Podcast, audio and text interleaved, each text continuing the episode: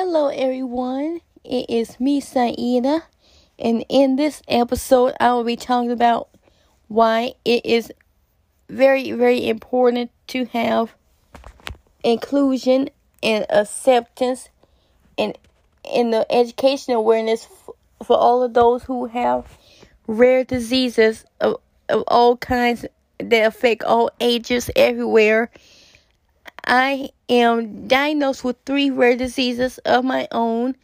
I have a rare genetic disease called partial trisomy 8q duplicate syndrome. I also have a second rare disease called vascular ring, also known as congenital heart disease. And I also have a third rare disease called hidradenitis suppurativa, but for short it is called HS these conditions have been hard on me in different ways growing up, and they have caused lots of struggles for me.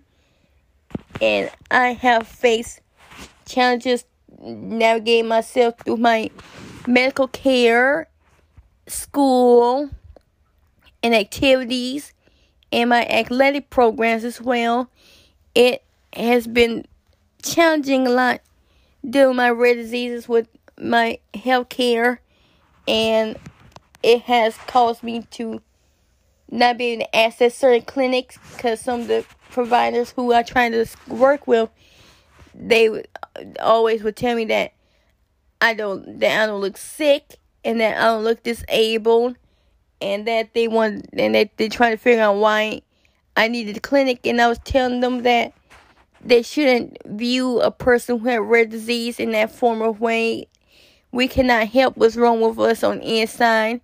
Not everybody who have a chronic medical condition or disability will have the physical traits of that. Not everybody you see, you will never tell me, and that's not how people should be viewing those who do have rare diseases or disabilities as well and I I have faced that a lot over the years, and I still do face that now with some people who I work with, and I want to use my voice to help bring awareness to this matter that you should be excluded for having your rare condition, and you shouldn't be getting judged by nobody for having your condition as well. If anyone knows what you're dealing with, it is you and you don't need no one to discredit you or discredit for what you have and what you are dealing with and diagnosed with. Nobody shouldn't be telling nobody that that they don't look sick because that's an insult, very bad insult to be using. And some schools don't know how to deal with rare diseases.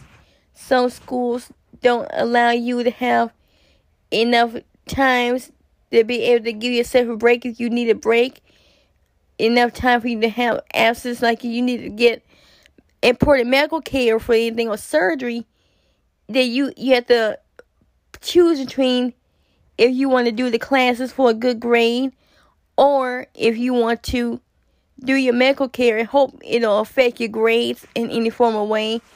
I have struggled with that a lot.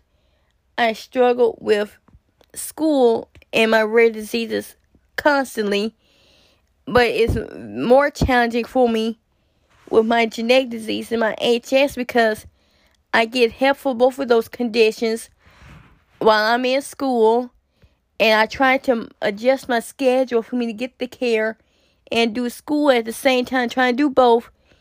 And that was so challenging and so rough on so many uh, levels where it got so overwhelming for me and I couldn't even handle the stress that came with that situation. So I end up having to take time off of school for for a while just to get myself back together and healthier.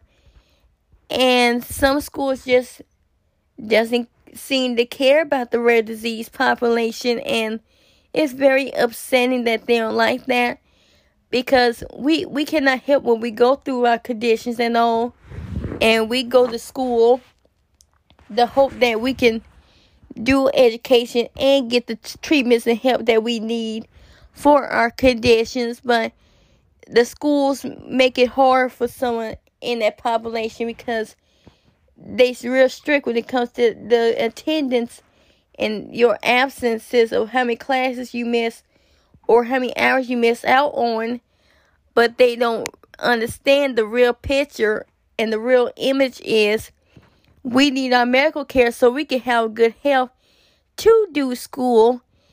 And you can't do school if your health not good or if you have a severe pain going on. You can't concentrate on class if you're in pain throughout the whole day. You can't concentrate on work if you're in pain. You cannot do none of that stuff because it's hard you might need to do surgery for something and then the teachers or the work uh, supervisors might get upset that you're missing out. But how do they? But it's like the real reason is getting yourself help. And I struggle with this a whole lot. I lost certain lost opportunities to go to certain schools because of my rare diseases. I lost my job because my rare diseases where I couldn't. I, I lost my opportunity to go to work. So I've been looking for me another job and, and I got looking to me a new school and I just want to be able to be an advocate for all and raise awareness for all the serious things. And it's time for everybody to realize that just because someone has rare disease or disabled, it does not give you the right to be real strict on them and be strict on them about rules and attendance. Just be relaxed and open because you never know when you or your loved one might be going through the same thing and it's hard out here. Stay strong, never give up. I love you all, and I am here to support my rare disease community. Thanks for listening. Bye.